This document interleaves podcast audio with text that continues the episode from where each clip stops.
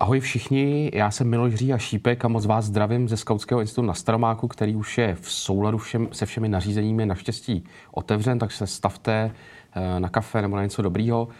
Dnešní téma šípkovníku bude oheň, příběh ohně. Já jsem zažil teď opravdu skvělý víkend s partou kamarádů, byli jsme, byli jsme v lese, poprvé jsem letos spal pod čirákem, vařili jsme na ohni a večer jsme seděli kolem ohně. A vlastně jsme zjistili, že nikdo z nás přesně neví, kdy člověk dokázal s ohněm pracovat, kdy dokázal založit oheň a tak podobně. Tak jsem si říkal, že se tomu musím trochu pověnovat a dneska to bude o ohni. Tak jdem na to.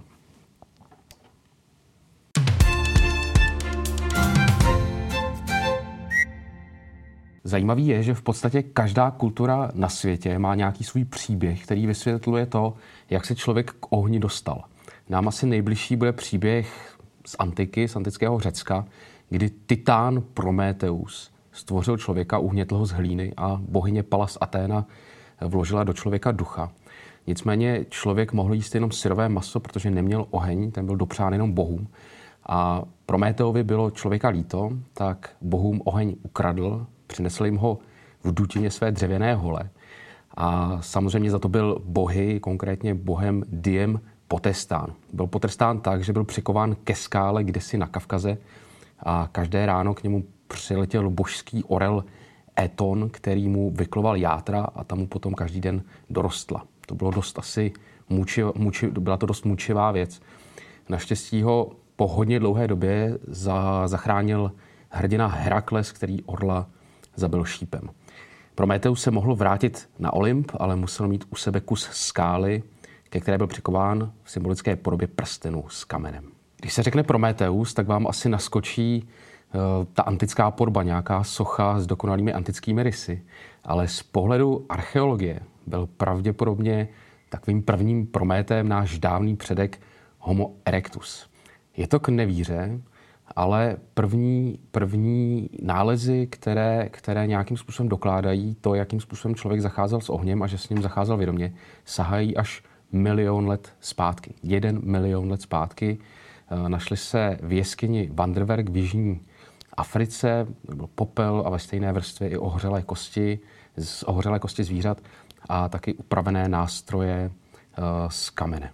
To, že se člověk naučil pracovat s ohněm, eh, mělo na celý náš druh zásadní dopad, protože člověk najednou nemusel být jenom denní tvor, ale mohl si v noci posvítit, dokázal líp čelit přírodním podmínkám, dokázal vytvořit teplo a tomu taky umožnilo obsadit chladnější území na země kouli. Eh, člověk se v podstatě z Afriky, lidský druh se z Afriky rozšířil i do Severní Ameriky, ale nedá se to představit tak, že vyrazil jeden rok a další rok byl v Severní Africe. Trvalo to tisíce, tisíce let.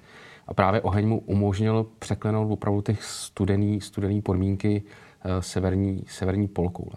A existují i vědecké, vědecké teze, které říkají, že vlastně tím, že si člověk mohl ohřát maso, tak to postupně umožnilo i to, že se mu zvětšila mozkovna a dokázal být šikovnější a dokázal si líp poradit s okolníma podmínkama. V podstatě lidský druh je jediný druh, který dokázal nějakým způsobem vědomě začít zacházet s ohněm.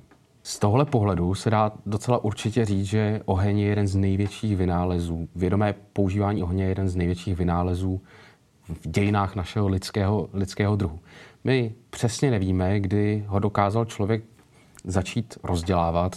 Tedy my v Čechách víme, že to dokázal jako první kopčem a verčák z lovců mamutů, ale tak nějak globálně se to úplně neví, protože o ohni toho vlastně za stolik nevíme. Dokážeme na to usuzovat jenom ze zbytků popela, který se tak různě na světě nachází. Docela zajímavé je podívat se na to, co je oheň a na vědomosti člověka o ohni z pohledu vědy.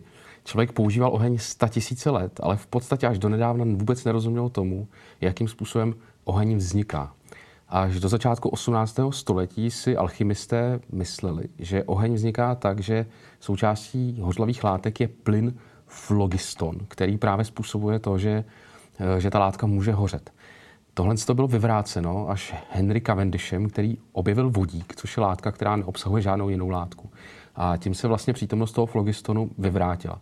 My dnes víme, že oheň vzniká hořením paliva, nějaké hořlavé látky, tím, že vlastně dochází k interakci s kyslíkem za nějaké velké teploty Ale představte si, že 100 tisíce let tohle člověk vůbec nevěděl a my v podstatě teprve 300 let to nějakým způsobem víme. My dneska oheň vnímáme v podstatě jako samozřejmost, ale až do poměrně nedávné doby člověk dost zápolil s tím, jak ho nějakým způsobem rychle, smysluplně, bez velké energie rozdělat. Eh, v podstatě první moderní nástroje, jaké známe my k rozdělávání ohně, sirky, vznikly až v první polovině 19. století. Existuje spoustu příběhů o tom, jak sirky vznikly. Já mám nejradši příběh Johna Volkera, který byl chemik, fyzik a v první polovině 19. století v roce 1827 míchal jakousi sloučeninu a míchal ji dřívkem. A kus té sloučení zůstal na tom, na tom dřívku a on se toho chtěl zbavit a nechtěně tak škrtnul a možná tak zapálil první sirku. A co je úplně k nevíře, tak první zapalovače, které jsou dneska úplně běžné, benzínové plynové zapalovače, se začaly používat až na začátku 20. století. To znamená, že v podstatě milion let člověk používá oheň a my tady zažíváme realitu posledních 100-120 let, kdy máme k dispozici něco, co dokáže oheň rychle zapálit. Umět rozdělat oheň ke scoutingu neodmyslitelně patří a řekl bych možná v takovém dvojím smyslu. Za prvé v takovém praktickém smyslu. Eh, umět rozdělat oheň je tak trochu zkouška trpělivosti a zručnosti. Umět rozdělat oheň bez syrek nebo třeba jenom s jednou sirkou. Doporučuji si to vyzkoušet. Je to velký zážitek. A v tom druhém smyslu je to vlastně velký formativní zážitek. Ten moment, kdy, kdy se oheň rozdělá, kdy je potřeba ho udržovat. Když kolem něj sedíte s partou kamarádů a koukáte se do něj v tom ohni je v podstatě milion let našich dějin a je to takový moment, kdy si hodně uvědomíte, že jste v podstatě jenom článek v jednom hodně, hodně moc dlouhým příběhu. Doporučuji to zažít. Můj dobrý kamarád Marek Orkovácha, kněz, biolog a scout, často s oblibou říká, že člověk byl přeci zvyklý milion let se dívat do ohně, takže těch pár let, co se teď dívá do mobilu, to vůbec nemůže přebít tak vám moc děkuji za pozornost a budu moc rád, když mi napíšete třeba do komentáře, kdy jste poprvé seděli u ohně, jestli si to pamatujete, kdy jste poprvé rozdělali oheň, jestli se vám ho někdy podařilo eh, rozdělat bez syrek. Těším se na viděnou příště. Tenhle i všechny ostatní díly šípkovníků najdete na YouTube Skautského institutu a až tahle ta horší doba přejde, tak se těším na viděnou. Mějte se krásně a buďte zdraví.